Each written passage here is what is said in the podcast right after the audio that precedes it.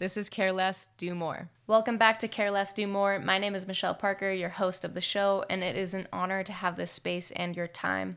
I hope you enjoyed today's conversation. We spoke a lot about process and getting to where you want to be, which I think can be inspiring to hear from different people of different walks of life. Before we hit play, I want to thank Anon Optics for supporting the show. Anon makes incredible products, be that goggles, helmets, integrated face masks, and now sunglasses. They're innovative in the way that they create, and if you ask me, the product is the very best. Anon goggles offer a full range of lens tints, unique frame designs, and fog free performance for superior clarity in any condition, and I will second that. Anon revolutionizes the performance of snow goggles with exclusive features like the Magna-Tech Quick Change magnetic lens system. It is the fastest lens changing system on the market, hands down. Um, the MFI magnetic face mask integration, which is basically a face mask that magnetically connects to your goggles, and Perceive Lens technology. Every Anon goggle is co developed with Anon helmets and face masks for perfectly integrated fit that offers comfort you can feel and protection you can trust. My guest on the show today is someone very, very important in my life. Born in New England, the ties between art and sport have long been central to his work. His camera has taken him all over the world to mountain ranges across the globe, working his way up the ranks of the editorial world in snowboarding during his early career. While holding titles such as senior photographer at Snowboarder magazine and staff photographer for Burton Snowboards, his craft behind the lens has continued to develop as his passion has taken him further into the backcountry. He started his own agency, shot Too Many Covers to Count, directed or produced movies such as Time, Joy, Burton's One World, and our current project that is yet to be released titled Continuum with Arc'teryx. His name is Aaron Blatt, my best friend, partner, and my absolute favorite photographer ever. Welcome to Care Less, Do More, Aaron. Thank you. Thank you so much for joining me today. Real beaming intro, jeez. um, well, where do we start? I think we should start about talking about your upbringing in Boston. Boston.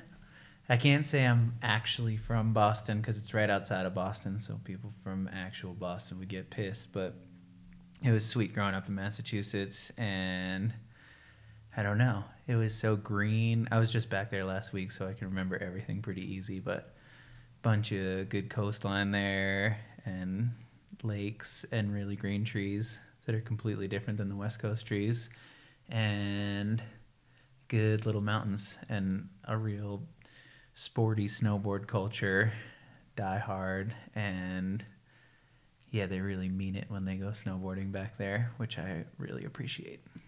Yeah, how did you start snowboarding? I started skiing when I was, I don't know, three or four years old. My parents were really into it. Um, they had lived in New York City and, yeah, worked in the World Trade Centers, and they were tech people that kind of escaped the city and moved up to the country, uh, up in Mass, uh, in the in the mid 80s and they would go up to Vermont and New Hampshire and my mom got my dad skiing all kinds of resorts up there. And yeah, they would go on vacation once a year up to either Maine or Vermont usually um, to one of the big mountains up there and uh, take five days and go ski. And they kind of brought me into that whole um, ritual. And yeah, so I would start skiing during those weeks. And then eventually we went up to Stowe in Vermont, where now I realize in like 92, 93 was probably such an important time during East Coast snowboarding and snowboarding in general. And I remember just seeing kind of like really rowdy older dudes like riding down the hill on snowboards and it was all I could think about and all I wanted to do. And I think around the same time a shop went in at Nashoba Valley, which was kind of like my backyard ski hill. And they were they were a K2 shop and they had all these epic posters of Chris Engelsman and and that era of of riders. I think yeah, a few others that were epic. And I, I just remember going into that shop and seeing the catalogs and just getting super invested in knowing that that would be a part of my life and i would draw pictures of people doing methods and kind of everything under the sun had to do with getting into snowboarding. So when I was six, I got my first Nidecker 125 uh, at some ski sale in New Hampshire, used board, and took it from there and never really skied since.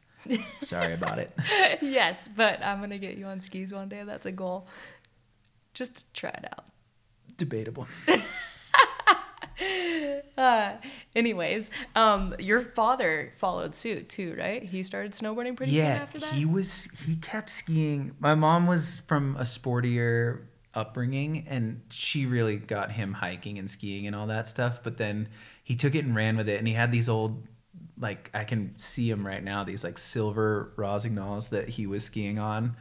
I think that was probably his last pair of skis, straight cut, and he was just going too fast. He would like he would fall and then like end up on his back and not be able to get up. I guess maybe he was never like the dopest skier, but I remember my mom saying that he looked like a bug that was like on his back and like couldn't get up. And in order to get away from being the bug, I think he thought it might be sweet to slow down a bit and learn something new. So he got a snowboard probably when I was 13 or 14 and we would ride together a bunch and still do, which is sweet. Yeah. Yeah, I yeah, love he came out here. of him. yeah, the bug was good. He came out here last year and rode Palisades with us a bit, and he did the bug a couple times probably. in No. softer snow. He's on it. He's Yeah. on it. He has a split board now too. Oh yeah, yeah, yeah. He's got a Bryan Iguchi split and like a bunch of yeah, yeah, a bunch of good gear for that. I think he goes to Wachusett in his sweatpants early mornings and Hikes up the up mountain. the mountain on the groomers and gets first tracks. I love it's that. good, yeah. Yeah, when I hang out with him, it seems so obvious how influenced he is by what you have done and what you've brought into his life too, between snowboarding and biking. And he is so truly invested in those two sports. Like he's into it. He he knows who's who, and and I don't know. His passion is like is there. It's really it's really awesome. Yeah, the influence goes both ways for sure. But he he is invested in those sports and he's got his favorite riders and he watches all the contests and natural selection and all that stuff. So it's it's cool to see him get to meet those people too here and there and it's like it's really funny like stepping back and listening to him have like a conversation with like Mikkel over a beer and he like knows so much about him and shit. I'm like, "Damn, that's so that's cool that he's watching. I like it. I Yeah. appreciate that." Yeah. And what would you say like shaped your youth? sport. I all I wanted to do was be outside and ride my bikes. Like the the biking and the snowboarding was everything, A- to a point where it it had to be like it had to be a reward for doing okay in school because I would I just didn't care about school at all. Like that was the last place I wanted to be and the last thing I wanted to do. I couldn't compute in my head that it made sense to do the same homework that 30 other kids in the class were doing. Like, where does that get anyone to just write the right answers on the same paper and hope they're right? Like, it, it just didn't seem productive to me until it was pitched to me that, like, that's real world shit. Like, if you. If you are able to get that done, then you can do this stuff. But this stuff isn't easy to get into. It's not cheap to get into by any means. And we didn't necessarily have like all the means in the world to do that kind of stuff. We were doing fine, but like once I understood that that was why my parents were going to work and hustling and doing their thing so that they could get that 5 days up at Sugarbush or Stowe in the wintertime back when tickets were $49 probably or less like yeah then then I started to understand and things started to click and I found what I liked about I won't say what I found what I liked about academics or anything, but yeah, sport. Th- those two, I won't even say sport. Like those two lifestyles drove me. That's what that was everything. If I could mm-hmm. go out and ride, Do you think you just had like a different way of learning? possibly the school system I'm the school system I was in was uh, apparently super uh, competitive. Like there was a lot of drive to get into advanced placement classes and yeah, classes I was never gonna end up in per se. But they did have really good art programs in my opinion and a good photo lab at the high school and like there was things I could latch onto that I would be like, yeah, I understand this. Like if you're not to drive on that like homework or repetition thing, but like yeah, anything that I had to do that I couldn't see a benefit to either the world or to myself or whatever from, like if it was busy work and still to this day, if it's busy work, I'm out. Like I, it just is painful for me to do things that seem repetitious or unnecessary. And I've tried to overcome some of that, but yeah, as a kid it was like honestly, it was to a point where like I I couldn't go to school for a little while, like I was seeing therapists for it, like we were figuring out what was wrong with me and like it was really hard for probably a couple years and then I don't know, I remember walking up the hill on my street with my mom at some point and they probably went through hell with all of this cuz I was like suddenly like not able to do these tasks like where's this kid gonna end up? Like it wasn't a good scene. But yeah everything clicked because it was like if you do this if you can like excel here then you can pursue whatever you want and you can like get more time in the mountains or whatever it might be. And as that came into my peripheral and became something of substance in my life then there suddenly was purpose to all of that it just wasn't necessarily portrayed to me that way in that maybe more competitive academic system. I didn't give a damn whether I was in AP math. I cared to go to Wachusett or go to my dirt jumps or whatever it was that I wanted to do. Mm-hmm. I always think about that when I like observe your process in life and you come at things with such this creative mind that I feel like maybe that was your style of learning or like being this really incredibly creative, artistically driven individual, like your process is different than mine. And I've learned to like really respect that and I've learned to really learn from that too. Like it inspires me the way that you do things versus myself or like a lot of folk that I know too um, I think it's really cool. And I think that that's something that should be taken into consideration, like in schools and in work as well. Like when, I mean, because for me as an athlete too, like we have to pitch our projects and we have to like come up with this creative way to pitch our projects. And that happens in the springtime. But that's when like my season's ending and I find I need like a little bit of rest and like time to, I don't know, develop that like creative urge again, I guess, and get into it more um, yeah so i don't know. I think creative creative minds have a different process sometimes. I think that's true and i think that it's like a huge privilege to be able to find yourself in an environment that rewards that. And i don't know i'll frequently think especially during like tax season or when you have to figure out your individual health plan with insurance or whatever it might be that like the world's not really set up for like the creative freelancer. Like you're sort of swimming upstream at all times because society's set up in the way that it is. And i don't blame society for that. Like i'm not i'm not bummed on that. I think the people that probably write those proverbial rule books were probably using a different side of the brain than creative people tend to tap into, and I think that's fine. Um, but I think that on yeah on an academic or a junior high or high school level like having access to a program that's going to reward creativity is probably something that is a huge privilege in this world and then beyond that like getting to access a world where creativity is rewarded in the professional environment is a privilege that's earned in a fucking hard way. And I don't know. I, I respect that when people can rise to a point where they can afford to pay that individual health plan or they can afford to get a CPA to do their taxes because they're not able to do that themselves or whatever it might be. Like a means to rise into like being able to be successful in that freelance environment is yeah, you're swimming upstream. That's that's like all I can come back to on that. Mm-hmm.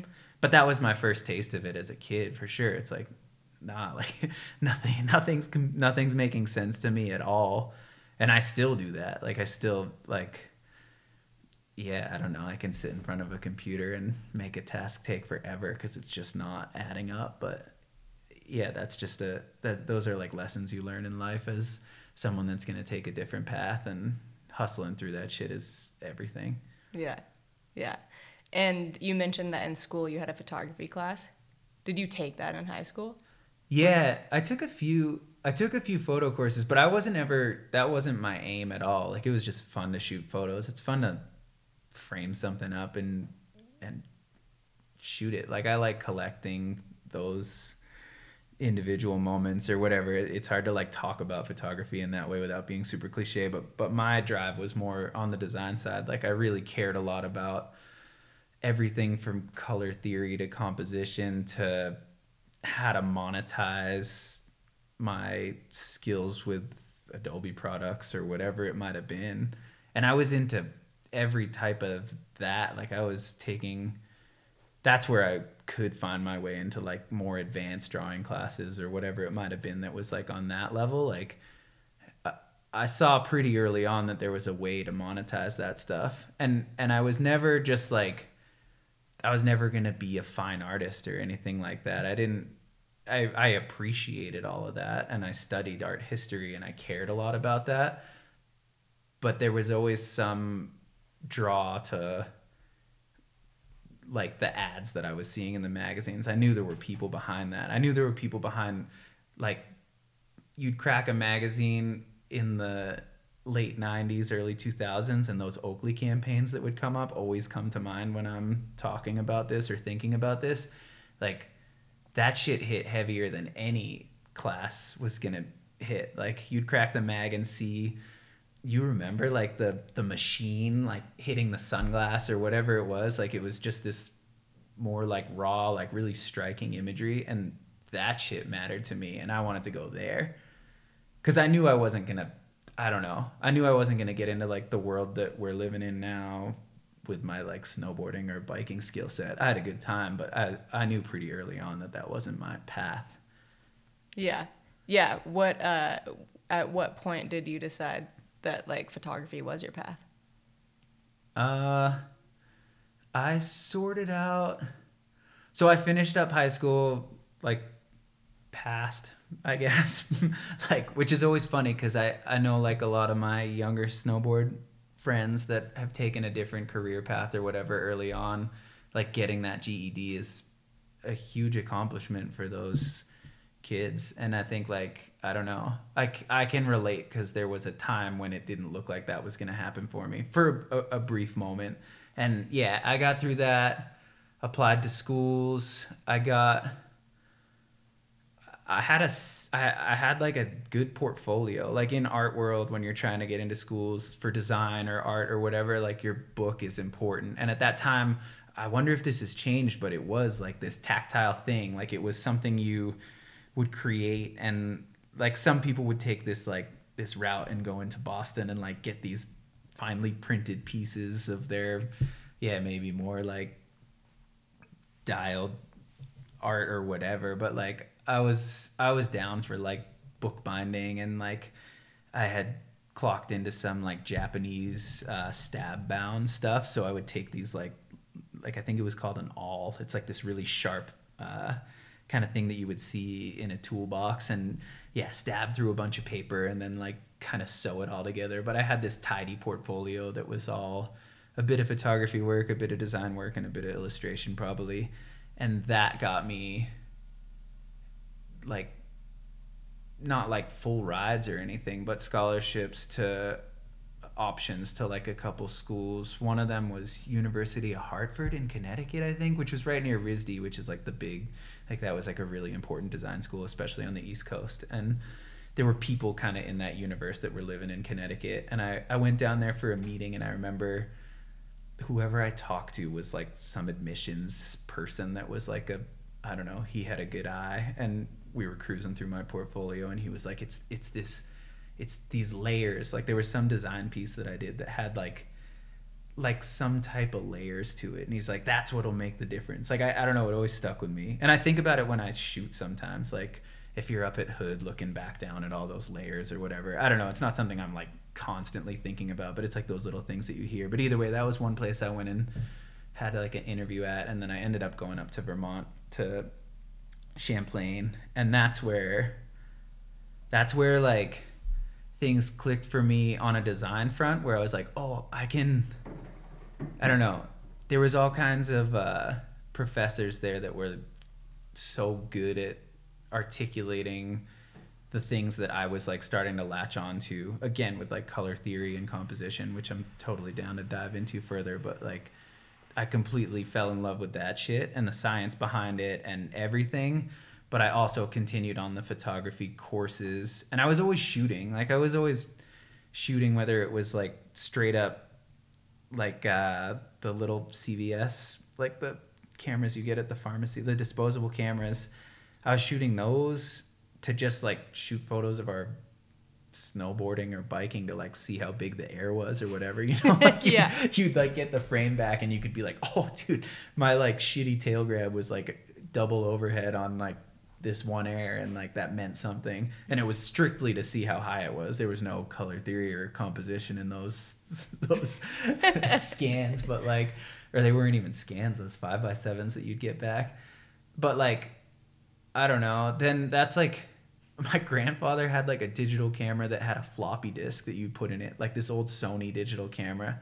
And like i can't even imagine what size those files were but he was like those, those two were super interesting. I'm down to rap about that for sure because that was actually some influence too. But like, it was clear that digital cameras were gonna start to like come into play because I would see this like floppy disk camera after going out to visit them, and then and then like a professor would have a digital camera or something like that, and you'd mess around with that. But I don't know.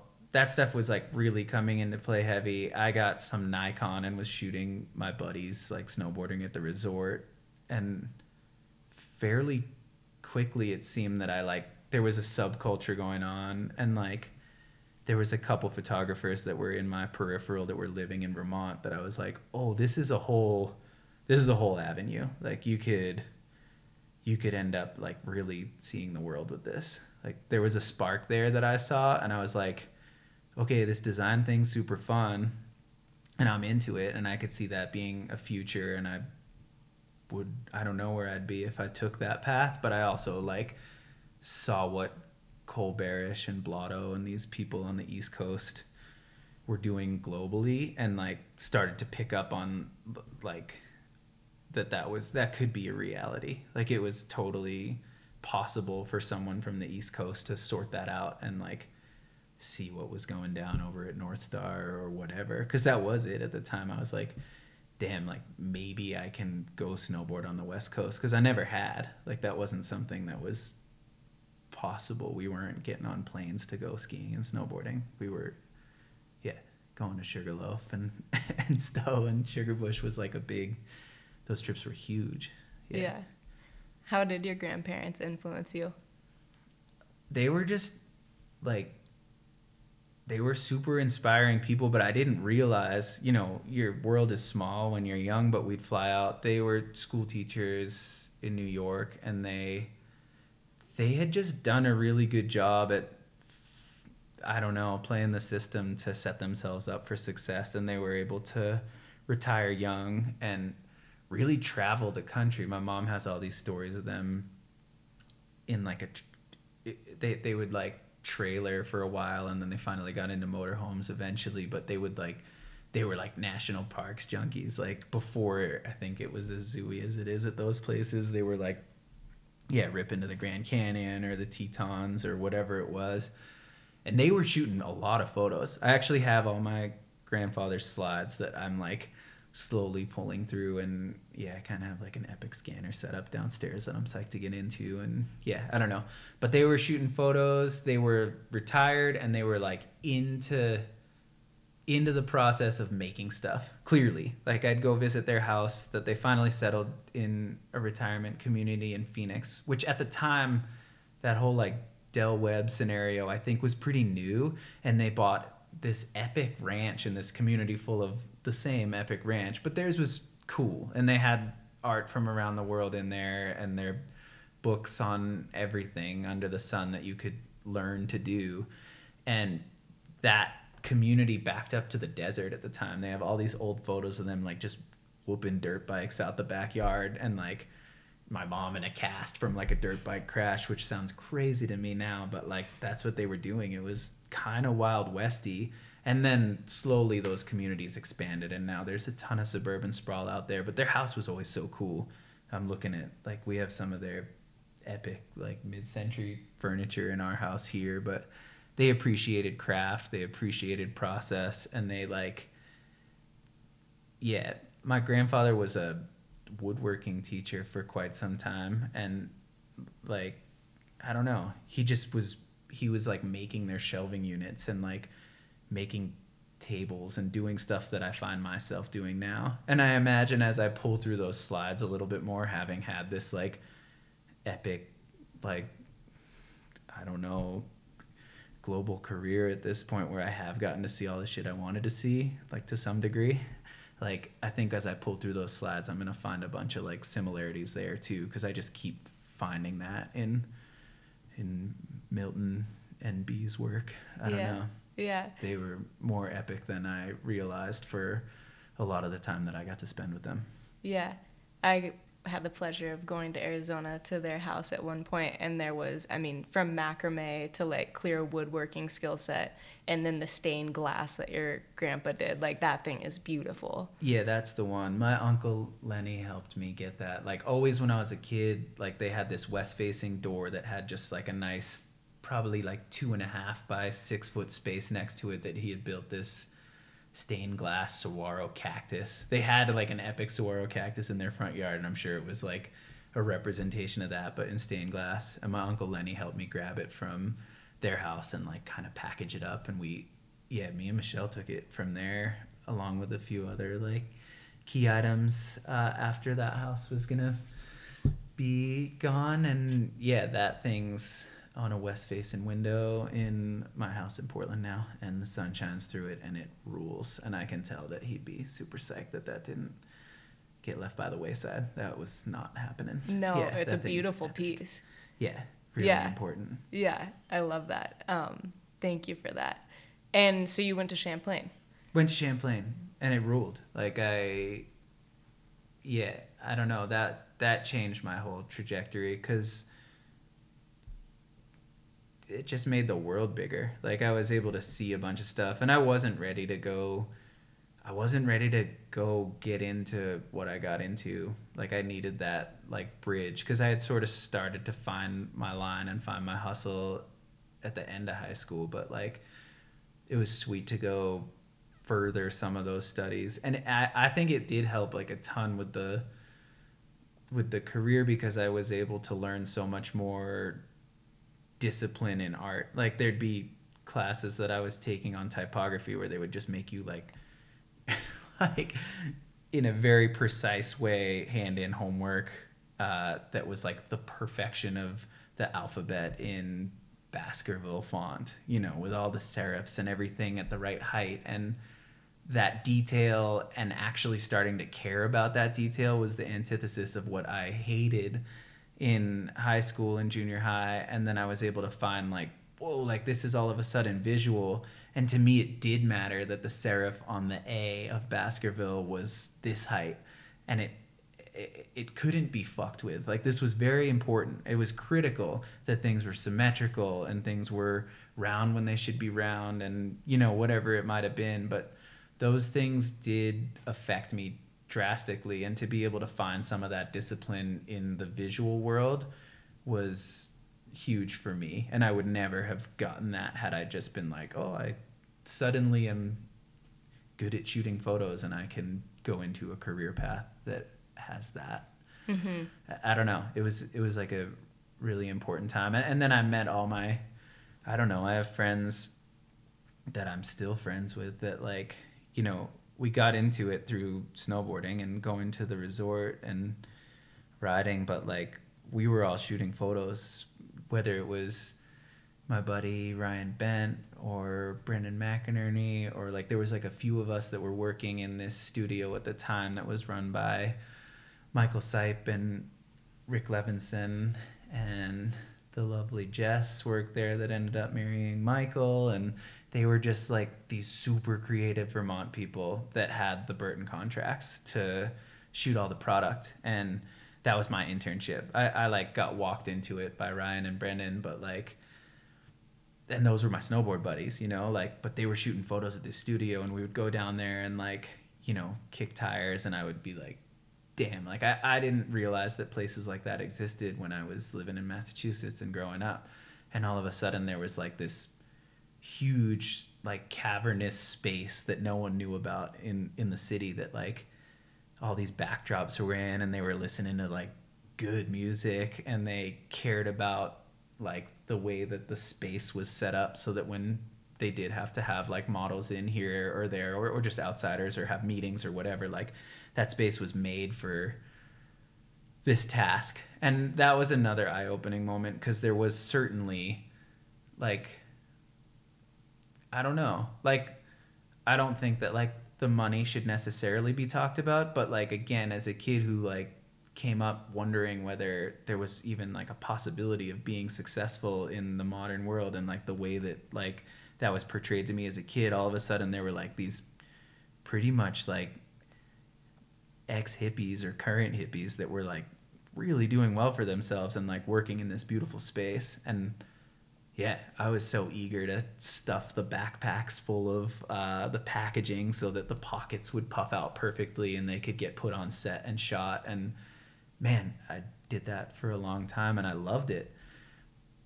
And and that was huge for me. Like that was like i would watch rick or michael or jess like there was one time when like an intern like broke a mirror in the back room or something like by accident you know something fell over in there and i was like oh shit like that happened. And then a week later you'd start to see like the shards of the mirror like gaff taped to the end of some rigging. And they were like the perfect pieces to like reflect onto like i don't know a logo on a boot or something like that off of, off of a light. Like there were things that were happening there that were like it was like a huge learning for me to understand that what happens behind the scenes like kind of doesn't matter to some degree as long as the end product is dope. And that was again like that's a that's another like that'll tie back to the theories that I was like feeling when I was not able to figure everything out because it was like this perfection or like this perfection of doing like a math problem, long division, whatever it is where you're like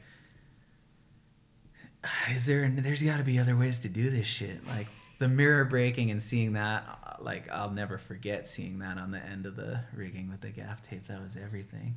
That shit's important. Yeah. Yeah. And that was probably so it sounds like that was one of the first times that you were like oh this can be a livelihood. And totally. simultaneously learning as an intern and then seeking a ton of inspiration from them. Yeah i was i was fully aware at that point that like there were a bunch of avenues where creativity was rewarded with a a life that allowed you to have a house and kids and like a full yeah a real life or whatever. But yeah that was definitely like the closest i had been to like the actualization of it. And then at some point ricky levinson like was like yo uh, i have to go down and shoot the open at stratton. Will you like will you assist? Because i was clearly i don't know like I was clearly into that. I was coaching snowboarding at the time and I was shooting a ton of that just for fun. Like the kids that I was working with were excelling and I was able to shoot with them and I think it was clear to him that I had an interest in this and yeah, he took me to the open and we shot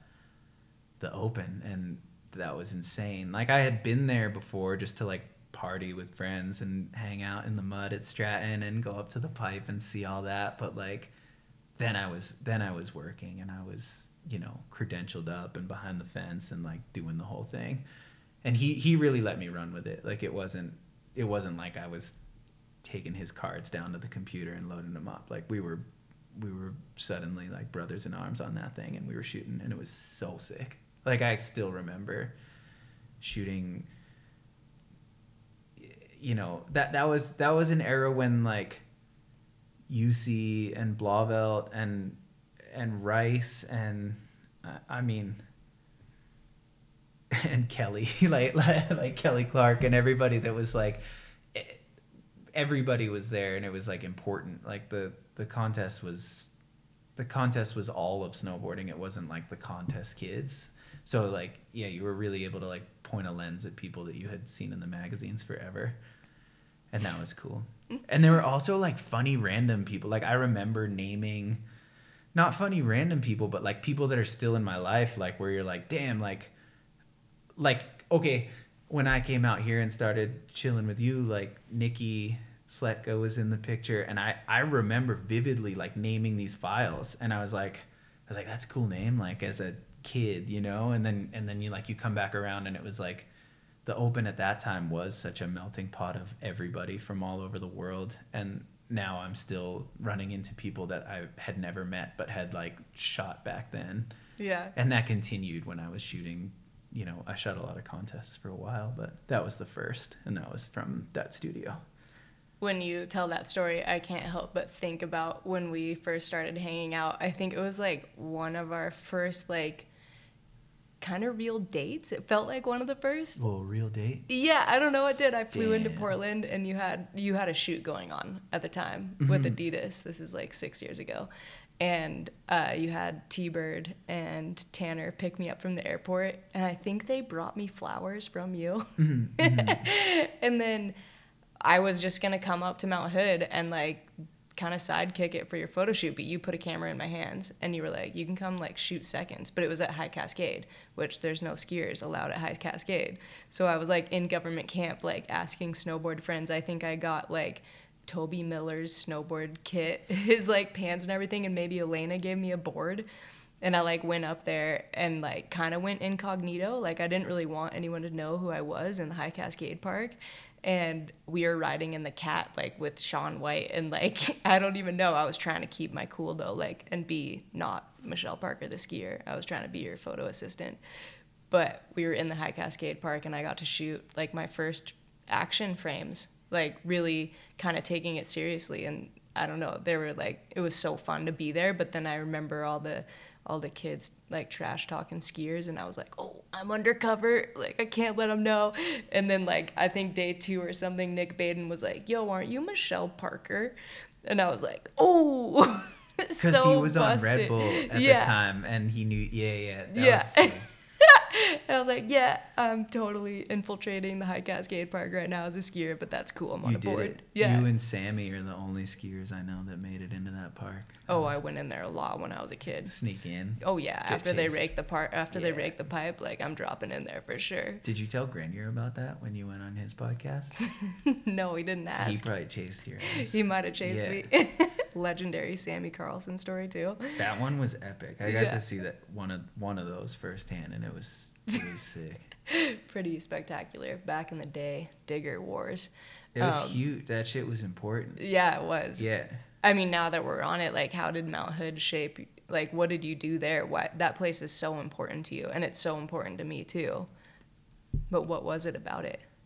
I mean, that was where I met everybody. Like, you get to meet everybody there. Cause I was I like, I just hadn't had that much West Coast experience. So once Preston Strout called me to come out there and work with like Ami Voutilainen, who was working on their ad campaign and everything, and I got to meet everybody, and it was cool because there were people from the East Coast that I knew, like Scott Stevens and and Chris Beresford and Grenier and Colleen Quigley and everybody, but like then there was all these other people that I was starting to meet out there, like whether it was Marvin or you know, or all like the people that would come through because everybody would come through, and I was like lucky enough to have like a staff job there where I was shooting the ad campaigns. So we and, and that was like so critical at the time to like get these spreads for Snowboarder and Transworld and whatever other magazines they were running in.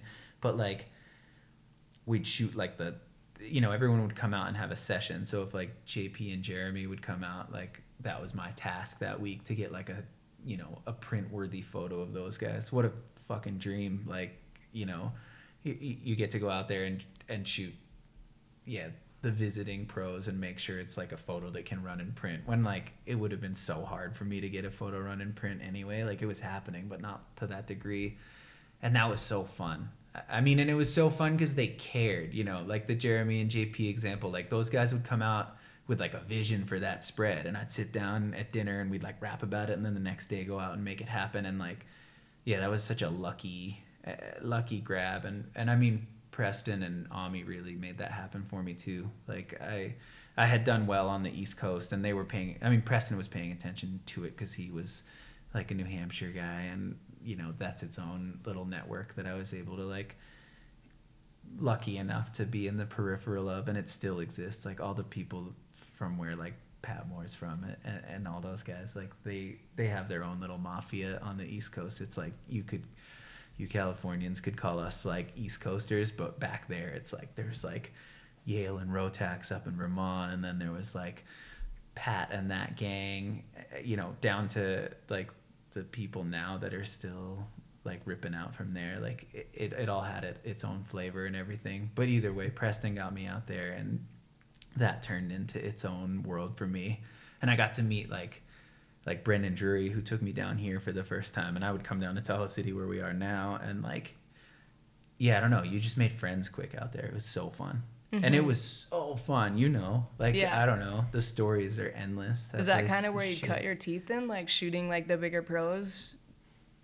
Kind of like, but really, really, it was where I like got invested with Scott and Chris. Like those dudes were my guys. We are from the same state, and like they they put me on. They were like, I don't know. There was at least like a year or two where I would go to Salt Lake and I didn't live there, but I would sleep under Scott's pool table and, you know, got to meet Granger and all these people that are still so important to me and that led to like Scott and Chris were both on 32, so that sort of quickly I was able to like get in touch with those guys and sort of start shooting with that team that was kind of this epic like five pack for the pro team at the time because it was JP, Sexton, Bradshaw, Scott, and Grenier, and like somehow I got a contract with those guys fast because I was friends with those guys now. I was friends with Chris and Scott to a degree that was like a little bit more. We had partied out at Hood and like done the whole thing together and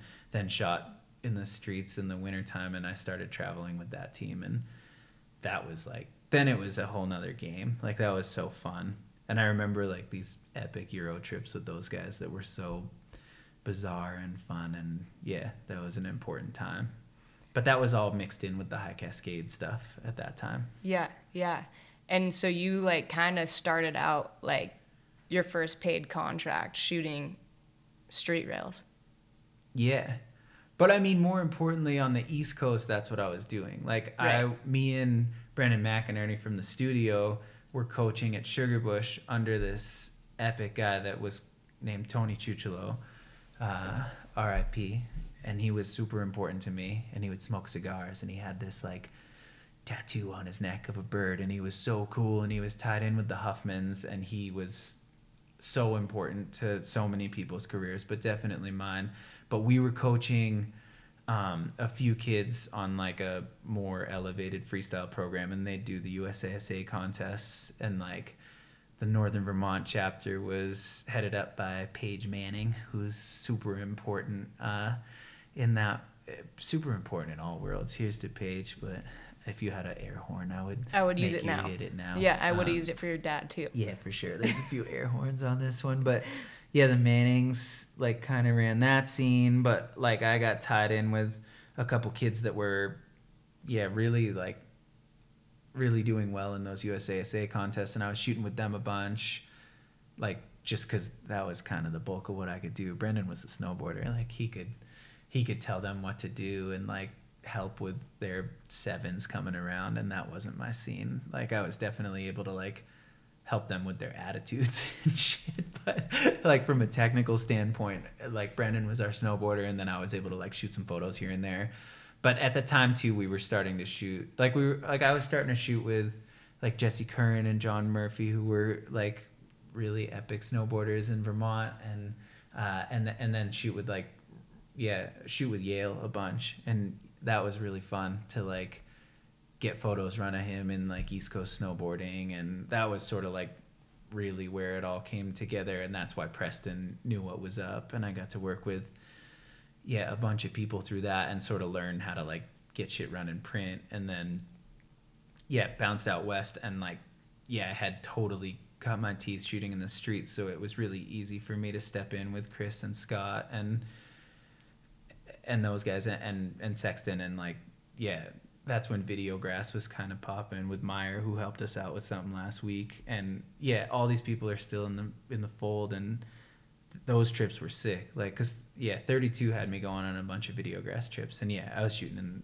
you know, I was going to Finland three times a year to shoot in Helsinki or go north to work with those guys, and there's yeah, so so much of that was so important to me, and those were the photos I was getting run in in Transworld and Snowboarder at the time long before I, I was like starting to step foot heavily into the backcountry. I always wanted to get into the mountains, but yeah, I don't know. That probably seems like kind of a daunting thing coming from the East Coast shooting street rails, like almost otherworldly. I didn't know. Like I just didn't know. Yeah, you hadn't been exposed to it. Yeah, I mean, Alaska was out of the question, but going up to Whistler seemed like it was. I was interested, and Drury and I, Drury and I took a trip from Tahoe up to Whistler at some point and chilled with Andrew Burns when they were making the Capita movie, and I think Burns was filming his video part, like legitimately on a tripod, like he was the filmer, and he was going up and landing like double corks, which were essentially like revolutionary at the time for like so, like his ender was like a super important trick and he filmed it himself on a tripod. But we went up and chilled with him a bit and like we were not even close to as good at sledding as he was but i had bought this 2005 uh skidoo. I think it was an 800 it was yellow. I rode it up at mount rose here for the first time. My parents have this picture i saw last week on their fridge of me catching a little air that like drury must have taken on it. It's so funny. Just full tongue out no helmet or anything. But we drove up to whistler and we went up to brandywine bowl and I thought that was insane. Like, and I still do. I mean, every time I'm there, I still think it's crazy. But like, we went up in like a whiteout and just shot like. He had such a good slaw bear. We would just shoot these like, like really dope indies and shit that he was doing, and I'd shoot like these fisheye photos that I still can remember like yesterday. But yeah, that was my like intro to that, and that was kind of all happening at the same time. Like we went up there when I was just before I was getting on 32 and traveling and stuff. But like yeah, I don't know that that shit. that shit did like I didn't real I didn't realize what was in front like Right. like I guess what was behind like Brandywine Bowl and shit like you know Yeah. like like I was like damn this is this is where this goes down like it was so much bigger than anything I had ever seen at the time like Yeah. that was not Wachusett or Sugarbush I remember being close friends with Andrew Burns, and I just gotta shout him out because Arrow. self filming on a tripod, like he had hustle in him. And I remember him like going out there and making it happen for himself. And I have so much respect for that. dude that was a big movie Yeah. that was a big movie and he had a video part in it and he earned it Yeah. tooth and nail Yeah. I really respected that, and I, I, it's easy to like be exposed to something like that and keep it with you. Like when you meet someone like that that's doing it in like this place and time, like that hustle is everything. I heard a quote recently. It was said uh, the last mile is always the least crowded, and like thinking about how many times you could get turned around and how many times I hear people getting turned around. Oh, I don't have a filmer. I don't have a filmer. I can't get a sled. Like this isn't happening. That was never the mindset. You know, like it was like, no, I'm gonna like spend my whole summer's paycheck on this fucking 2005 skidoo and like hope things work out and Totally. yeah like that would stress me out so much now to think that like I was living that hard on the edge, but I did sleep under Scott's pool table, like Scott and Granger and Bogey's pool table, and waited for an ad to sell until I could move next, and then spend that on going to Whistler with Drury and like getting a Brandywine bowl, like whatever it was. Like, yeah, I was getting to that less crowded last mile. Right. I, I, like this that. isn't the last mile, but Oh no no.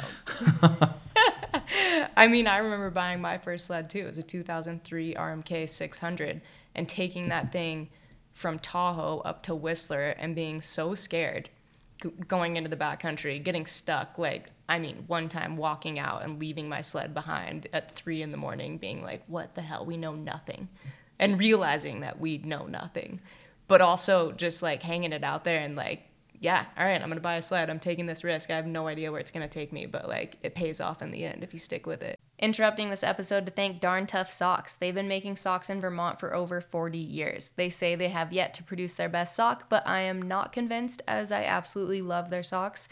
When I first started riding for them, I was told they have a cult following, and I quickly understood why.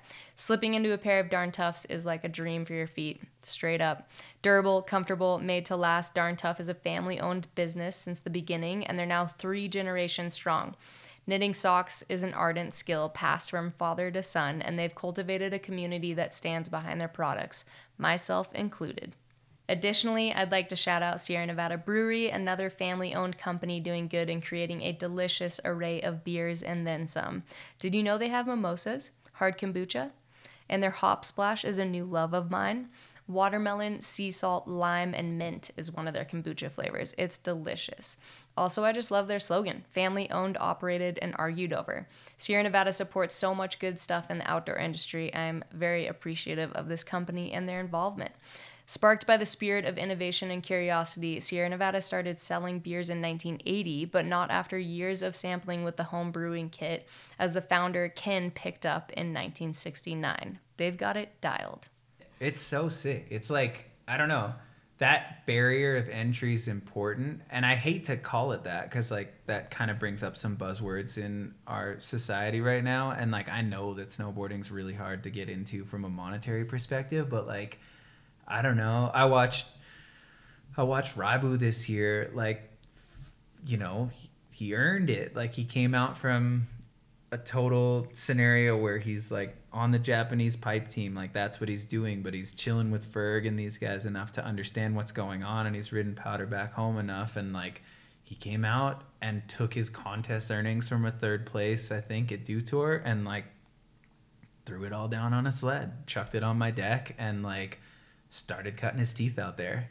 Oh my god, he got stuck so many times, but he loved it. Like that's what he wanted and uh, and he got clips and he got photos and it yeah it's that's like the start of a whole new path for someone or I don't know around the corner. Like I think of Keegan Hossafrost who was one of my guys under Tony and Tony's program and me and Brandon were like you know that's a close family friend of mine at this point because like his parents are epic and we've gotten to like grow up together. But I watched him I watched him hustle. Like he worked like heavy landscaping hours and bought a sled from the guy around the corner and now he's yeah he's showing a bunch of promise out there on the 686 program under under McCarthy and those guys and getting out with Mason and Blauvelt and everybody. And like yeah there's a way to do it and it and it's fucking hustle. Like that's the way. Yeah and to add to that too because I feel like as an athlete you get asked that like how did you get into this? And Jim Zellers I love Jim Zellers, but his he's he's actually taken the time to interview a bunch of professional athletes, primarily on the North Face team, and he asked them all the same question: How did you? What was your path? How did you get into this? And he says every story is different. There is no recipe for how to become a professional skier or a professional outdoor photographer or whatever it is. Like everyone cuts their teeth in a different way and I wonder too, like watching. I've been really heavy on the sports documentaries lately, but watching like the the drive and the grit that some of these athletes have to become the best. Like, I don't know, they all have a different process, and it's pretty damn impress- impressive how dedicated people are to their craft. Surely, yeah. I think we keep talking about it like in our conversations off air here, but I mean, I think there's a funny thing with I'm not going to sit here and and dismiss social media as a problem or anything, but I think one of the things that it does is open up this access point where people that are trying to figure out how to get into whatever game it might be, whether it's professional skiing, shooting photos, design, whatever, all of a sudden there's this like DM access point to your heroes. And I think that that opens up some potential like huge gains for getting like knowledge or seeing how people are living their lives to some degree you know like you're getting a window into something. But it also could open up some problems thinking like you can taste this like that much more. Like you're one step removed from this person that you want to be or whatever it might be. And like i think it's pretty easy to look at what's going on in social media and see like the similarities between like a normal life or whatever it might be that you're seeing and like not not recognize the hustle and like the grit that people put in to like push to achieve some of those spaces. And i i don't know. I think like to some degree i could see the photographers that i was coming up under like probably feeling the same way. And i'm in no way I, in no way would i ever want to discourage anyone from getting into it. I just want to encourage people to know that the hustle is the best part of the damn thing. Like sleeping under that pool table was everything. And like finding finding the line to like get to where you were going like the process is everything. Mm-hmm. it's so important and it's so fun and that's like that's why life is interesting. Like yeah working those landscaping hours for keegan to get that sled like that's the story and that's why he'll succeed. Like nothing nothing's ever like given to you that's gonna last. Mm-hmm. and that was it. Like i would go and at the beginning like when i first started getting photos running eastern edge or whatever it was at the time i was like all right next year i'm gonna get a spread in that magazine. And the year after maybe i can get a quarter page in transworld and that'll be like crazy. Like you know you get that shit in the mail at your parents house and and your photos in there whether you're a writer or photographer someone that's writing whatever like that was huge at the time.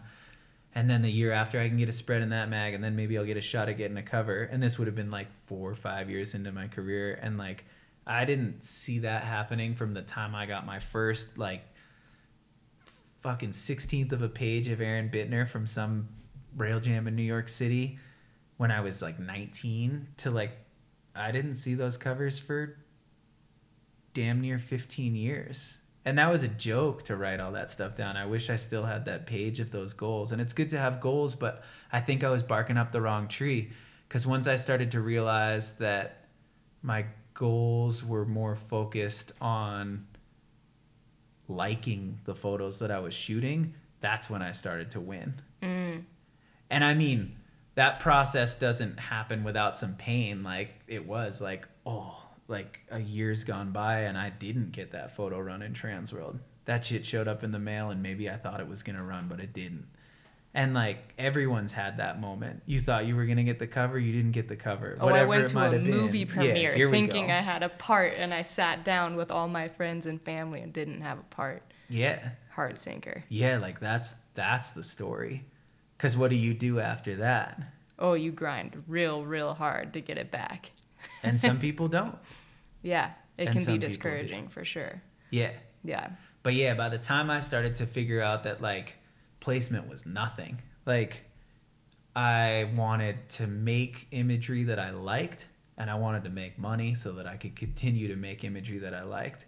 And once I got into that cycle, that's when things started to happen and I started to see contracts and I started to move with the people that I should have been moving with the whole time and suddenly I was like finding myself in a position where I was talking to photo editors at the magazines I wanted to get stuff run at, and I was able to like snag that senior role at Snowboarder, which was epic, and that put me in like a different position to keep that process going. It was like, okay, like you learn something from being like, I wrote all these goals down that I wasn't going to achieve in the amount of time that I wanted to.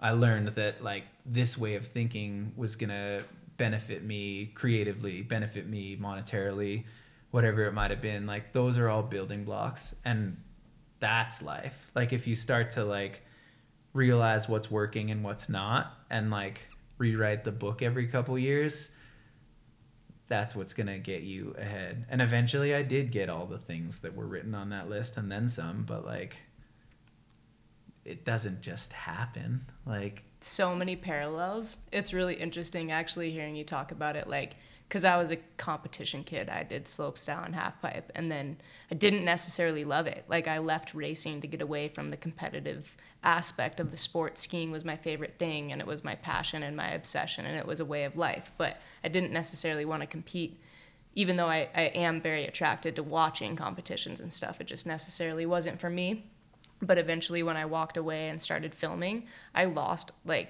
the majority of my sponsors at that time i also had a knee injury but like that's when shit started to pop for me too But I love that story. Like I don't know. Like have you ever told that on this thing? Like I've told the story so many times, Yeah, but yeah. I had a knee injury. I landed on a rock my first big time filming with Matchstick and blew my ACL, my meniscus, medial patellofemoral, microfracture, cartilage damage, like the whole nine. And it was a solid year and a half, two years to recover from that one. And in that process, the Olympics had been announced for slopestyle. I had just come out on top. Like the last slopestyle comp I entered, I won. And um, yeah, so I like really had to marinate on like, should I go to the Olympics or should I start filming? And I think, you know, I remember going, like, eventually I was starting to recover and going for these long walks, just thinking about it, like, what's my choices here? And then I uh, clearly went for the passion filled powder and uh, walked away from the Olympics, but simultaneously lost all my sponsors. And I had just purchased my first home here in Tahoe. It was in 2009, right after the recession, and couldn't pay my taxes. Walked in, sat in front of my CPA, and started crying. Had no money to my name, basically. Like, I mean, back in the day, your sponsors would drop you, and that meant you had nothing. You had no backup plan. Like, I didn't go to college. I made it through high school, and year after year, my career started to build. But I was like, oh my gosh, like, I might have to sell my house. I can't pay my taxes. Like, what is going to happen? And, but I remember not being like so upset about it. Like, I cried to my CPA, and I walked out of there and like figured shit out real quick. Like, I knew I wanted it. And, yeah, just started making phone calls. Actually, my first call was to Steve Reska, who was the cinematographer at Matchstick at the time. And I was like, hey, I'm back. I want to come film, but I have no sponsors. And he was like, all right. And he like found Atomic and then he found Mountain Hardwear and he kind of lined me up with the sponsors that were sp- supporting Matchstick. And I filmed that year. And to be quite honest, when I called him, I wasn't sure that I was 100% back. Like, I did not think I could go film a video part but I wanted it and I showed up and for whatever reason coming off an injury I had zero pressure on my shoulders. Like I almost just lost my house and lost everything. And in my mind I was like I'm 21 years old. I can do something else. I can get a job as a waitress and start going to college again. Like I can figure this out. I'm young. Like it's not the end of the world but I want this badly. And uh, and then simultaneously yeah going into that season feeling zero pressure because i had come off this major injury which uh, unbeknownst to me the doctor had told my dad that he didn't think i would ski again. Like it was bad. And my dad kept that a secret from me. He didn't tell me which i'm so thankful for because i had i mean i was spending six hours in the gym just like focusing on getting better. And uh, yeah ended up after that season, I thought I skied okay, but I wasn't like, that was the best season ever. But I remember going to the world premiere in Seattle with Matchstick and and uh, yeah, the segment played, but just before the movie played, I got a phone call that they told me that I had won skier of the year.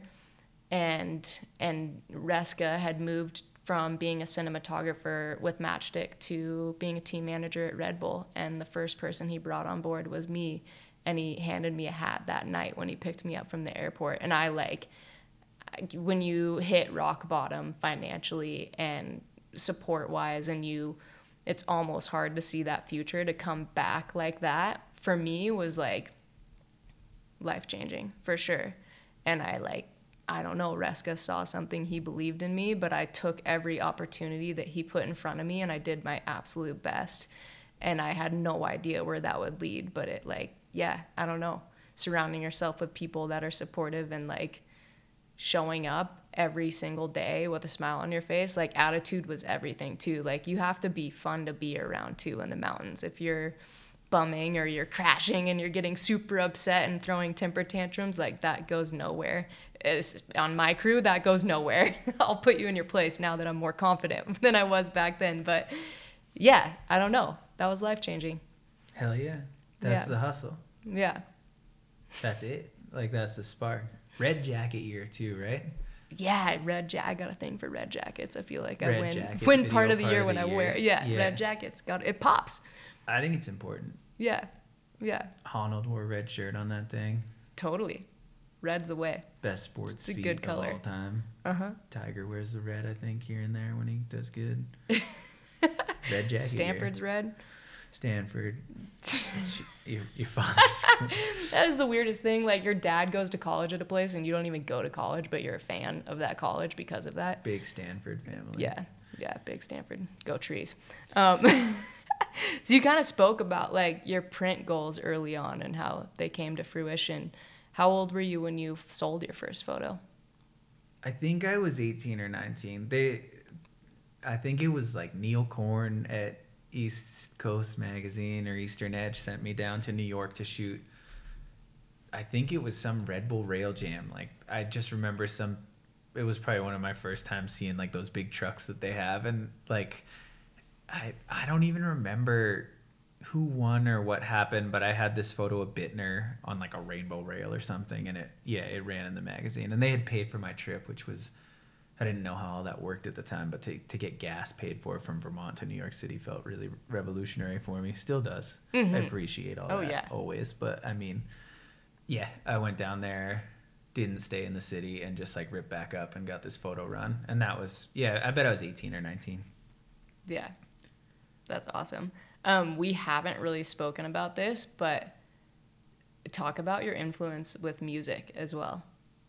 I mean, that was like when I was saying like it goes both ways with my dad and everything. Like he was always always playing music in the house and like chased the dead around and all kinds of bands when he was younger and was like yeah really into the kinks growing up and all these like No way. just really good bands i think still um and yeah he always had a guitar around and would like strum around on it uh and it was easy to easy to want that my mom had me on the piano for a little while but it just didn't like I don't know. There was too much math and piano for me. I kind of wish I could play piano now and I can like mess around on it and it's all good. But I always wanted to play guitar. Like same deal with the snowboard. I was like, I was dead set on that. Uh, and I was a, I was and am a lefty. And uh, the guitar at the shop that was a lefty was a little like out of reach from like a price perspective for a kid that like maybe wasn't gonna stick with it or whatever the plan was. I got like a black and white strat looking Peavey, uh, like Eliminator or some crazy name, but it was like it looked like, yeah, it just looked like a black and white strat, full size, and I learned how to play that righty and still play righty, and I've played guitar my whole life, so like, yeah, since I was super young, uh, and I love that shit. It's important. Play 20 minutes a day every day, and you'll get good at that thing. We had a good jam session earlier. Yeah, yeah, it's good. It's healthy. Yeah. Do you think that music influences your perspective through the lens? Possibly. I care, like I said earlier, a lot about composition, and I think like that applies obviously to music also. So like, yeah, when a song reaches its height or whatever it might be, there's like reasons that the human mind picks up on things working and clicking, and those concepts I can see many obvious parallels to, and there is a lot of math in that and a lot of like importance to the structure of a song or the structure of a photo or the structure of a a painting that did really well or whatever it might be. Um, Mhm. So yeah, from a composition standpoint, hell yeah, like those two things correlate.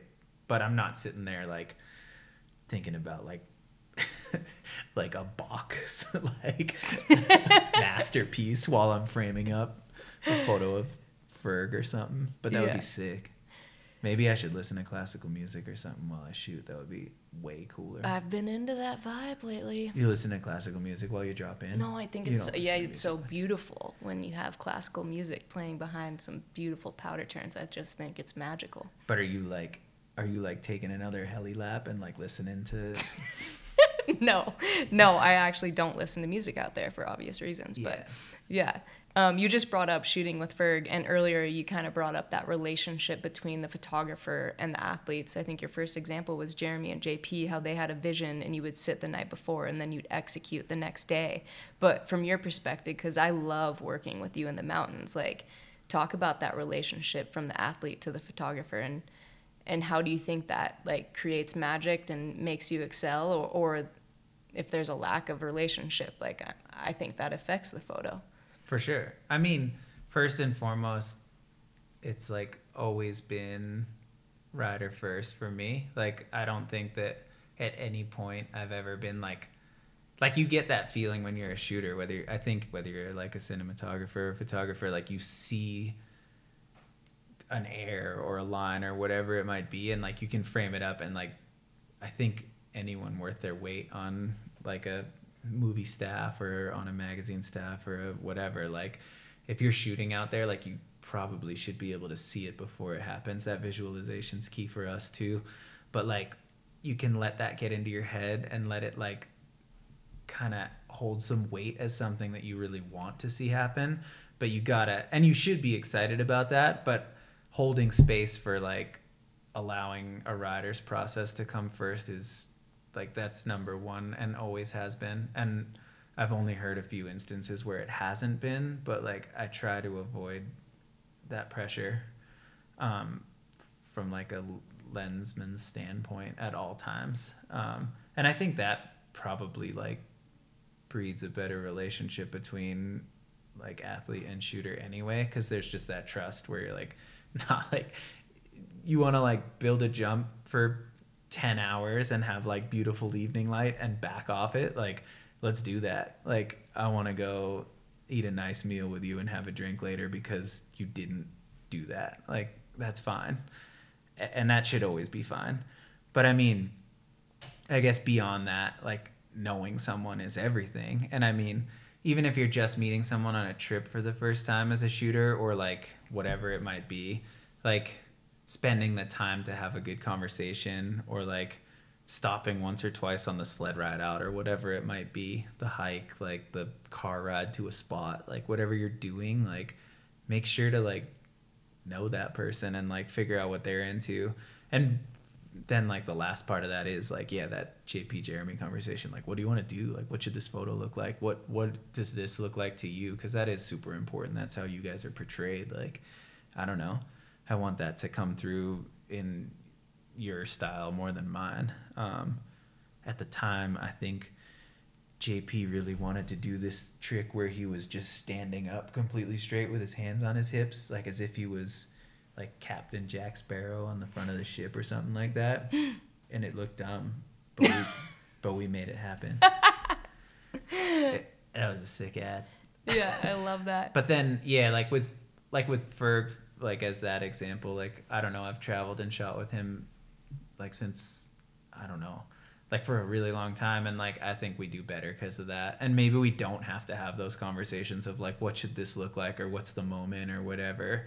And like he can be on a mountaintop and like for whatever reason like our shit has clicked a lot and like there's people like that i don't know do you have shooters that you've just worked with that like kind of just know like you've been through that process enough times and you're gonna you're gonna get something worthy every time you go out with them because yeah i think uh, from the athlete perspective like when I look at a line from the bottom i am looking at how i want to write it and then i'm also like i'm out there trying to make either moving images or still photography. So like how can i ride this where can i put the slough that's going to create the best action shot and there's people that are very well known for getting beautiful imagery because they know how to make the turn in the right place to send the slough before you off the cliff and slow up so that you're airing it with your slough. Like there's so much of this these intricacies that come into play when you're dropping in. And so i try to like really visualize the photo as well.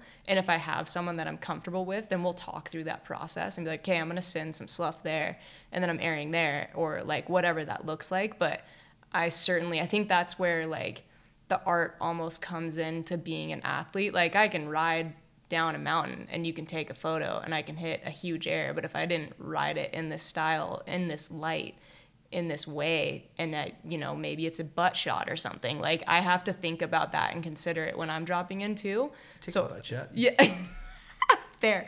Um, but yeah, there's there's certain cinematographers to me that stand out that like I don't know, I call like Nate Nash. I always call him my lucky charm out there. Like He's kind of a little leprechaun too. Yeah, but, leprechaun. Yeah, you like rub his bald head, and it's just like a lucky scene. Yeah, we just had like we clicked out there. He kept it light. He kept it fun. When I won segment of the year on multiple times, he was the person that I was out there shooting with the most.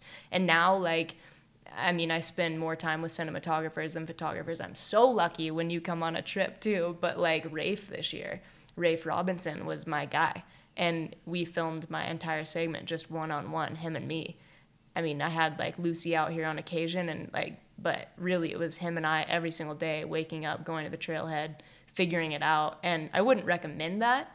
Like, I think there's a lot of safety considerations to take in when you're doing that. But at the same time, it was beautiful. And like, we would visualize stuff and I'd be like, hey, I'm to make, like, I remember one day, I went up and I wanted to make mirrored turns on a skis and snowboards. And like we found two ridge lines that looked almost identical and like we really thought about the process and how we wanted it to look and then went out there and, and shot it. But I think one of those shots made the movie. The other one got cut. Me on the board got cut. Um, but yeah, I think that relationship is really important for more reasons than just the artistic outcome, but for safety, for someone your hype person. Like that's your hype person out there. I think that's critical. And i think like you touched on it like yeah most of the time we're not out there with two people. Like a lot of times it's a crew and more often than not i would say it's like a four pack of riders maybe a three pack of riders four max usually and then either one or two cinematographers and a photographer in my experience. And like making sure that that feels right and is the right group of people. And everyone's on the same page from like a safety perspective first and foremost to an attitude perspective. And then like the goals throughout a day are going to be everyone's if everyone's aligned on that stuff like you're going to be in a good spot.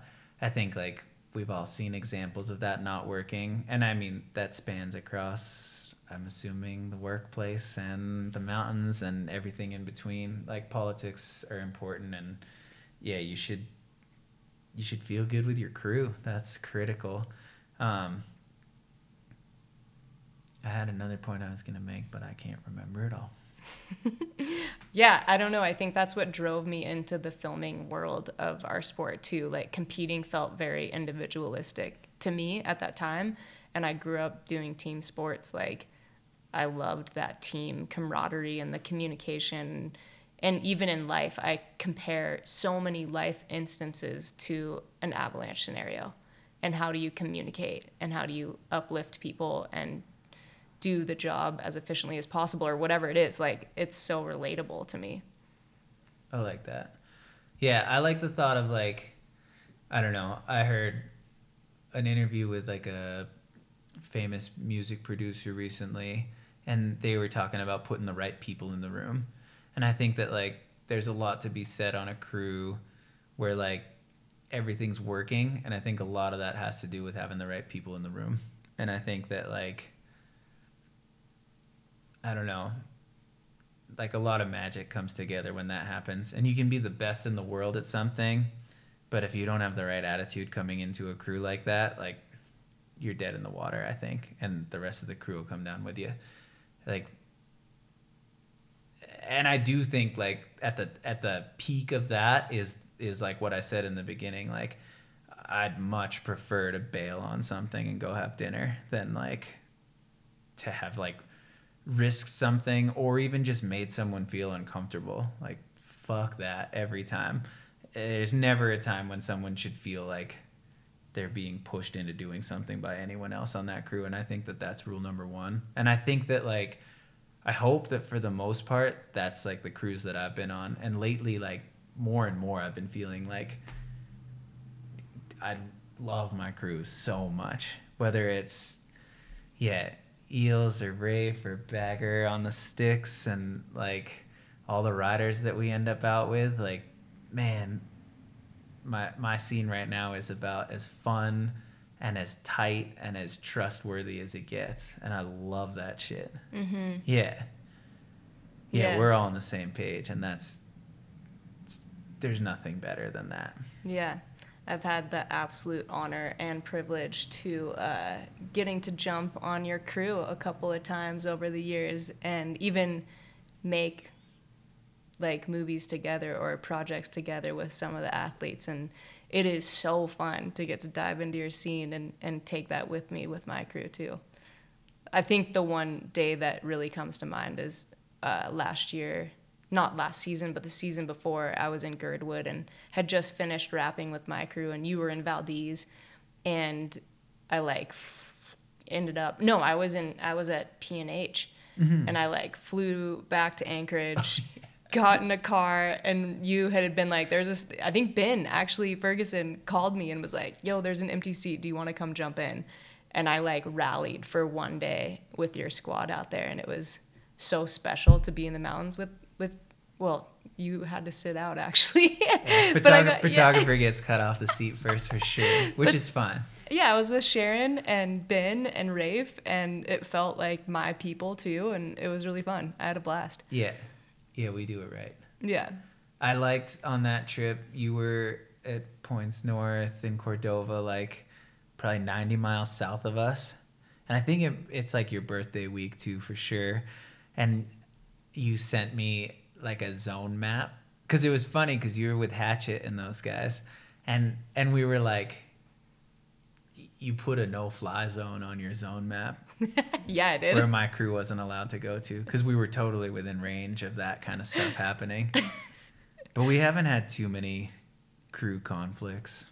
That would No. be funny if we had some zone battles. I think there's probably some secrets in both Tahoe and Alaska that you hold that you're gonna hold out on me with, and I'm okay with that. But Unless I take you there.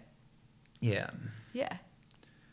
All right, snowboarders, I'll get the, I'll get the, uh, I'll get the waypoints. You've got your ins, you know how it goes. Um, we've kind of breezed through this like really major aspect of your work, which I love and appreciate, and I love the way you talk about it too. But can you tell me a little bit about like shooting contests? Yeah, I mean, since that first contest at the U.S. Open with Ricky Levinson, like I've probably shot like I would think in the in the triple digits of shooting contests. Like I, I don't know, it's pretty easy. I always end up with like my board bag full of credentials at the end of the season, and I put them all in like a box somewhere, and I can like I don't know where that box is, but I can see it, and it's got to be like a hundred pieces of plastic plus like because there were there used to be so many contests when like Dew Tour would have I think like between three and five stops and then there was always the open and then X Games and then I've been to like a few noteworthy Grand Prix when like the Olympic qualifiers come around, but I'm sure as a kid I was like just shooting those like nonstop. And that was my in. Like that was where the that was where the money was coming from. That was my little hustle. Like I could go make money shooting the contests for. I shot a lot for like Annie Fast at Trans World, and still get to chill with her because she's Eels' lovely partner and a boss at writing, and we get to work together frequently now, which is sweet. But I used to be terrified of her. Me and Honda would go out and shoot the contests with Pat Fenelon, and she was like, if you, yeah, we didn't miss when we were shooting for Annie, but I was shooting for a bunch of people, and yeah, I was able to sort of get in in that scene, and I mean, yeah, I talk about the monetary standpoint, like that was able to, yeah, float me when my rent was cheap, sleeping under Scott's pool table or whatever it might have been, and like it also gave me the reps. It was like, how many more times do you click the shutter when you're shooting a half pipe contest than when you go out and shoot on a heli day? Like it's not even comparable. And I still appreciate that. And I don't think I'll ever stop going to at least a few or, or at least one contest a year because I don't know, early season it's nice to like use your gear in that way and like rip through a couple thousand frames of whatever type of action. And I mean, that whole thing also gave me like a good perspective on how to hustle. People hated shooting contests. Like I was the one that was down to do it. Like it was like dirty work or something when I was on staff at the magazines. I mean, I'm not saying everybody hated it all the time, but I was like damn near eager to go to those things. And there was certainly a time when from like a business perspective, I was learning a ton about that and I was able to pick up like a good number of clients when I would go to X Games to the to the level where like it was almost like this little game I would play to see if I could this is kind of whack but like see if I could like make more than whoever was to like win slope or something like that just as a photographer cuz it was like it was like interesting to me cuz I could like yeah, I could shoot for like a couple energy drinks and then like a couple goggle companies, snowboard company, whatever it was. And it was this like epic hustle. And yeah, to deliver on that and like walk away with that type of like I don't know. For me that's just like yeah, I can do this for that much longer because I like was able to put that money away or whatever it was.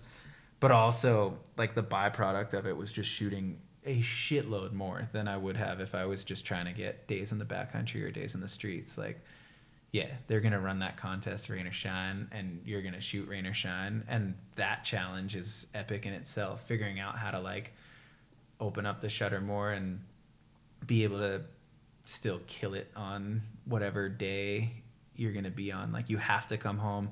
When it was shooting for Annie and and Transworld or shooting for Snowboarder, like you had to populate a gallery on your own and like yeah, that's like for me that was always like an honor and I appreciated it, but that does come with like its own challenge. And if you like say you fucked up and you were hungover and you missed practice, like you do need to kill it during finals and you need to be tack sharp because the world's going to see those photos and that's the representation of it. And like that's a fun little challenge in itself that I probably went through more often than not and that's okay. But like those things were important and that was how i learned so much about how to get the job done mm-hmm. yeah there's been occasions you've really inspired me to shoot more photos and i know going on certain trips sometimes you'll just leave me with an assignment you're like okay on this trip i want you to come back with a really beautiful portrait of everyone on the trip and i'm like okay and it helps me to have that goal with photography and now i kind of set them for myself sometimes or i know what i want the outcome to be and i just go out there and i like all right, Aaron gave me this homework assignment. I'm to do it. The homework comes back around in our conversation. But I think like taking an academic approach to something is important. And that was what it was. Like if I came back empty handed to, to Annie in that scenario, like that wasn't to work. Like, and it wasn't busy work at that point. That was my job. So yeah, making it, making it an assignment is is dope. Like whether it's going to shoot your family reunion or going to shoot with Rice and those guys, like knowing that you want to come back with a solid portrait because that's going to look dope in your portfolio or knowing that like it is really critical to go get a portrait of your grandmother or grandfather and shoot it on the Hasselblad, shoot it on something that matters. Like go out there with goals and you're going to come back with what you need. Uh, yeah. And I think that like taking that type of energy into any time that you're out shooting something is critical. I still think like messing around with a camera is fun and you can go out into the woods and try and get something cool. Like whatever that might be, if you're shooting photos of bark or shooting photos of beetles or whatever, like it's good to experiment too. But like if you know that you're going to do something somewhere or someone's coming to visit you or you're going on an assignment for something else, like coming back with personal goals always leads to growth and like pushing yourself in those ways is important. Mm-hmm. I think of every individual in our industry as a holder of cards to a certain extent. We all have different roles we play, whether you're an athlete, a cinematographer, a photo, a photographer, or an editor at a magazine. Um, how do you think like what do you think your role as a photographer and how like I, i'm having a hard time formulating this question but i think about it a lot in terms of bringing more people into our sport and making our sport more inclusive. Like my role as an athlete like i have power within the companies i work with.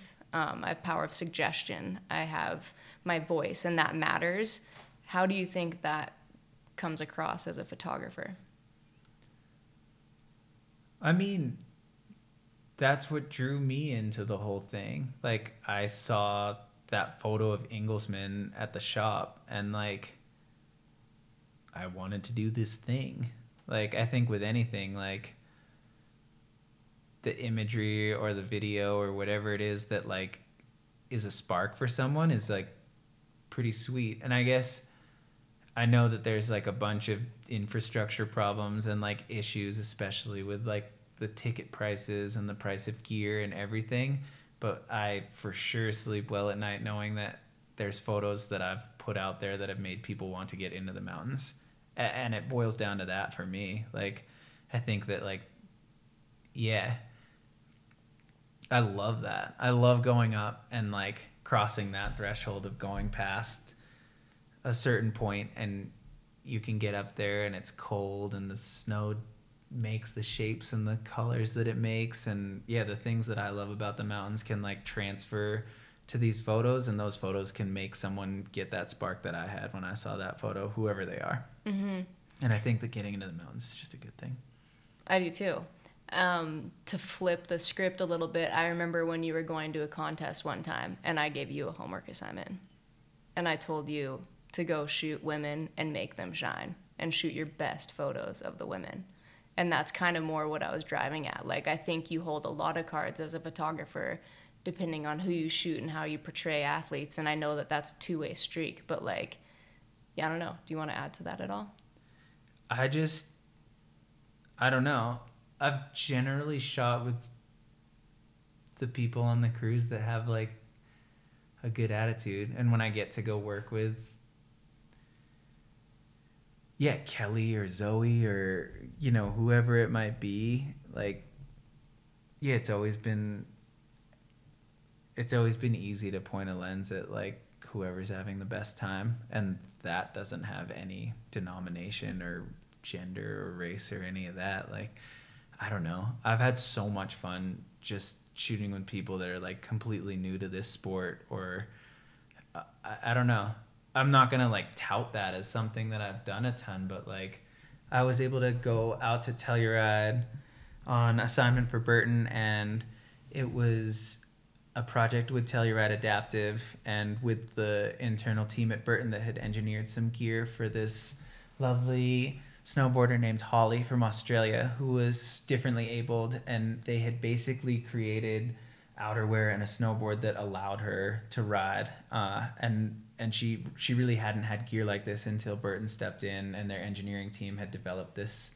um, this setup for her. And we went up to this kind of easier run at Telluride that's epic because it's up high in the mountain where most mountains uh, the easiest runs that you might start skiing or snowboarding on are at the bottom this is up this gondola and it's up in these yeah this epic peripheral in southern colorado in in Telluride, and uh, and also the program at Telluride for adaptive is above and beyond. The people working there were just like so pleasant to work with, and they cared so much, and they were invested in Holly's snowboarding, and I was able to shoot with her, and it was like for sure something that I'll carry with me. Like, yeah, I, I can't even remember like the other trips that year that are important. I know there were a lot of them, but like to me that that kind of attitude and like her joy to be up there riding. And she she like that was like a breakthrough day of her sorting out some some backside turning. And yeah her getting on her toe edge that day was super memorable for me. And i guess like to that point like an assignment can bring you yeah it can bring you that happiness and bring you back to like what you like about that sport rather than unfortunately, there are a lot of days when I don't go out and strap in. And I got to snowboard with Holly on that day and shoot her enjoying this thing that we all get to we all get to enjoy and i don't know that's what i like pointing a lens at more than more than anything. And that can sound as cheesy as you want to hear it said, but like that's what I mean. It was No, sick. I remember you lived that. Like you came home and you were so enthusiastic about your trip to Telluride. It was it was really cool to hear about it. But I also remember just to go back to my original question, like you delivered. You came back with one of the most beautiful photos I've ever seen of Chloe Kim in the half pipe. And I was really psyched that you kind of took that and ran with it. Backlit. Yeah. Breckenridge pipe big, yeah. Some of those backside airs she would do at the beginning of her run were, yeah, some of the most memorable airs in the pipe for sure. Mm-hmm. Yeah, she, has got it. That was very special. Um, okay, we've gone for an hour and 33 minutes and we have not eaten dinner and I'm getting pretty hungry. But I do want to touch on you've made quite a few films now. You've branched away from photography, you've started an agency called Homestead and I kind of want to know about the why behind Homestead, and then additionally, like the process that you've learned in creating these movies and the difficulties, because I think that's an interesting thing for people to hear about. Yeah, I mean, our whole conversation kind of like leads to that agency. I like I had a good run with 32 and then I worked with Vans for a little while and then I found myself at a crossroads and wanted to be in the big mountains and I was really enjoying the process of my days in the backcountry and I had gone on this such a fun trip with uh with I don't remember who who who I was with, but I, I went to China for an Air and Style and ended up chilling with Sage a ton, like right after he had won the Olympics. And I don't know, we just kind of like talked a lot and and we were on the same page with a lot of stuff. But I had also been riding with Ben a bunch and shooting with Ben a bunch, and also with Red and and all three of them were kind of echoing like the same desires to get into bigger mountains that I had and just to be like on a crew that had the same things that we were talking about earlier where there's just a lot of trust and everybody's in it for the same reasons. And the three of us and Ryan Runke who represented Red and Ben kind of got together and had a meeting and decided to make a project called Joy. So yeah, Sage, Red, and Ben and I and Ryan Runke, who is Ben and Red's agent, and I believe was your agent at the time, uh, all got together in California and had a meeting about making this movie the next year. And everyone was on the same page, and we were all excited. And it was just one of those epic creative moments where a few people get together that kind of have the same mindset and we rolled into the thought process of making a movie the next year because there just wasn't the right fit for any of us on any crew and i had never made a movie before but i had been on a lot of crews and kind of understood what went into it to some degree and yeah we set out to make that. Uh, and then on the back end ryan runke and i created an llc with another friend of ours and that became Homestead Creative, which was I think just a playlist that me and you were listening to at a time, and I think you told us to name it that because it just fit and didn't mean too much, but yeah, after the fact, it seems like a sweet name for something, and we've made a bunch of movies under that title and done a bunch of commercial work since then that has really worked out, and it's been a pleasure to work alongside Ryan and Brian, who are my partners on that, and now Hava Fernandez also. And yeah, that thing's been really fun, and it's been a sweet way to scale up and make some bigger things. And we've, yeah, we've worked for some heavy clients with that outfit and gotten to pay a bunch of like really solid contracts to a bunch of really good friends of ours that are super talented lens folk in the mountains. And yeah, I I'm so psyched on where that's gone and where it's going. Yeah, yeah. I think a lot of people don't always understand kind of the state of the industry with creating these bigger scale projects. And there's a few staples within the industry that have had their names and built their names and they've been around for forever. Matchstick tgr i mean in snowboarding there was Mack Dawg there was standard films and and and now you're seeing a lot more independent companies kind of come about and create stuff. And i know personally like as an athlete, it's way easier to sign up for the matchstick like roster and go and they just tell you where to show up and when to be there. And sometimes you might produce a trip here and there but like realistically you're showing up and you're getting to ski and do your job. And and for me I think something that's always driven me forward and you mentioned it earlier in our conversation is that recreation of yourself every so often like continuing to learn and to grow and to develop as a human. And becoming more involved with these more independent companies or you know creating originate and producing that or now like my first directorial job with continuum and arc'teryx like it's amazing but it is so hard and it is so much work and i hope that those independent movie companies continue to create films. Um, but yeah i don't know i guess just from your perspective like it's hard and I want to hear like I want to hear from your perspective the state of that. I think within the industry. I mean, currently it's just I'm I don't know. I guess I as a photographer I heard so many times that like like whether it was at summer camp or getting to work with the magazines or getting into something like I heard from who I considered experts that might have been a little too cynical, saying that like, and it wasn't everybody, but there there was a lot of you missed it. You you missed it. Like it was so good ten years ago, or or whatever. So like, in saying this, I guess I don't I don't think anyone's missed anything. Like there's always going to be opportunity and there's always going to be a way to make something happen if you have a vision. But right now it is super hard to fundraise and, and make a movie in my experience. Like that takes quite a bit of money. Uh, our good friend Joe Carlino, um, who I've cut a few of the last films with, uh, really outlined that budget in a podcast with our friend Grenier. The bomb hole. Uh, Shout out. I would give them yeah, an air horn. Grenier, yeah. Grenier and Stone and, and Carlino talked about making the Nike movie, and Joe is epic at breaking down anything really. Like he's he's this he's this incredible mind that can sort of get into the details and and see them all in front of him and I love the way I love the way he works. I lived with him for a little while and yeah, I feel like I'm always learning from Joe, and I really appreciate his friendship. But he broke down the Nike budget, I think, for Never Not on that podcast, and I think that's worth listening to because it really it puts into perspective how much goes into making a film, which has been sweet to learn. Yeah, when when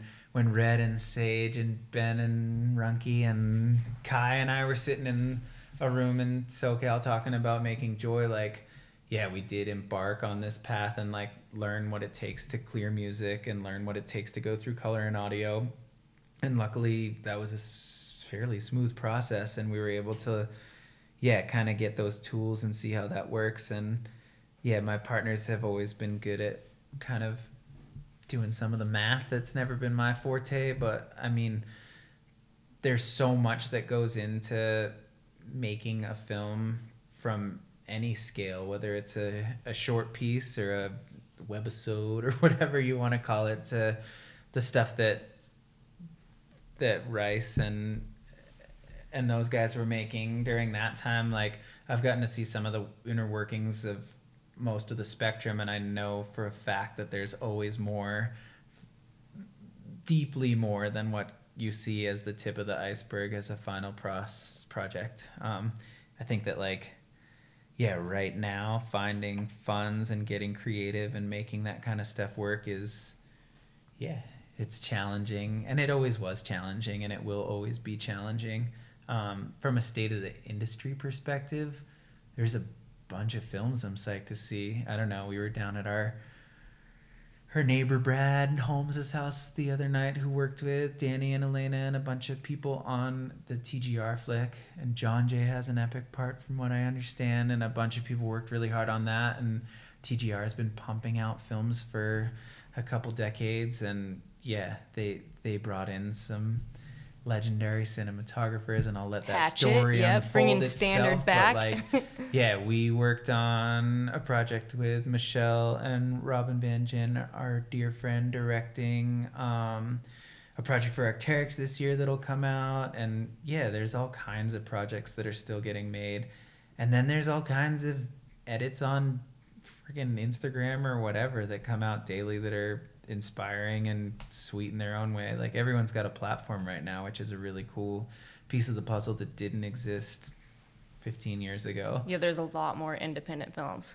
Yeah, there's a ton of content and all those people that are getting a window into the stuff that the top levels doing are inspired and the people that are down to go take it to the last mile and go to where it isn't crowded are the people that are making stuff right now and putting it out in any way that they can. And i think that that's like a really cool part of this era. And yeah. i'm psyched to see that progress.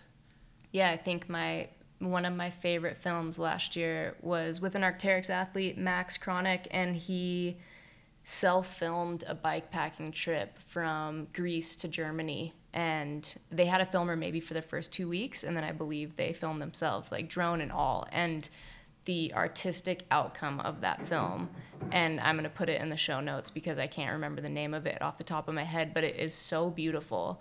And to know i mean i can't imagine it was like they self-filmed so the like budget must have been relatively minuscule compared to a Travis Rice movie but to see that kind of beauty come from that like it is really inspiring to me and uh, yeah I don't know there's a lot of good stuff coming out there what are you shooting on right now camera favorite lens um, my favorite lens right now it, feels crazy saying this because every year for the last 15 years i would have said it's this 50 mil 1.2 ef canon lens that i took with me everywhere. Like I wouldn't go home. I don't know. I wouldn't leave home without that. But um, they recently just put out a new camera platform, and there's an RF 85 mil that I really like. It's fucking huge and like kind of a burden in some ways, but it's like it's a beautiful lens, and yeah, that's probably like that on a Canon R5 and my like a Q2 with a 28 mil Summilux on it are like my two yeah pieces of glass that I couldn't live without on a shoot right now. Probably just couldn't live without right now.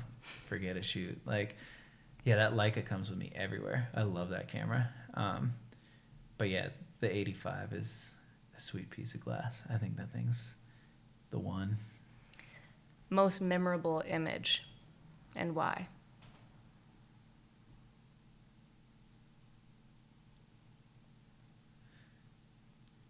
I don't really know. There's so there's like there's too many.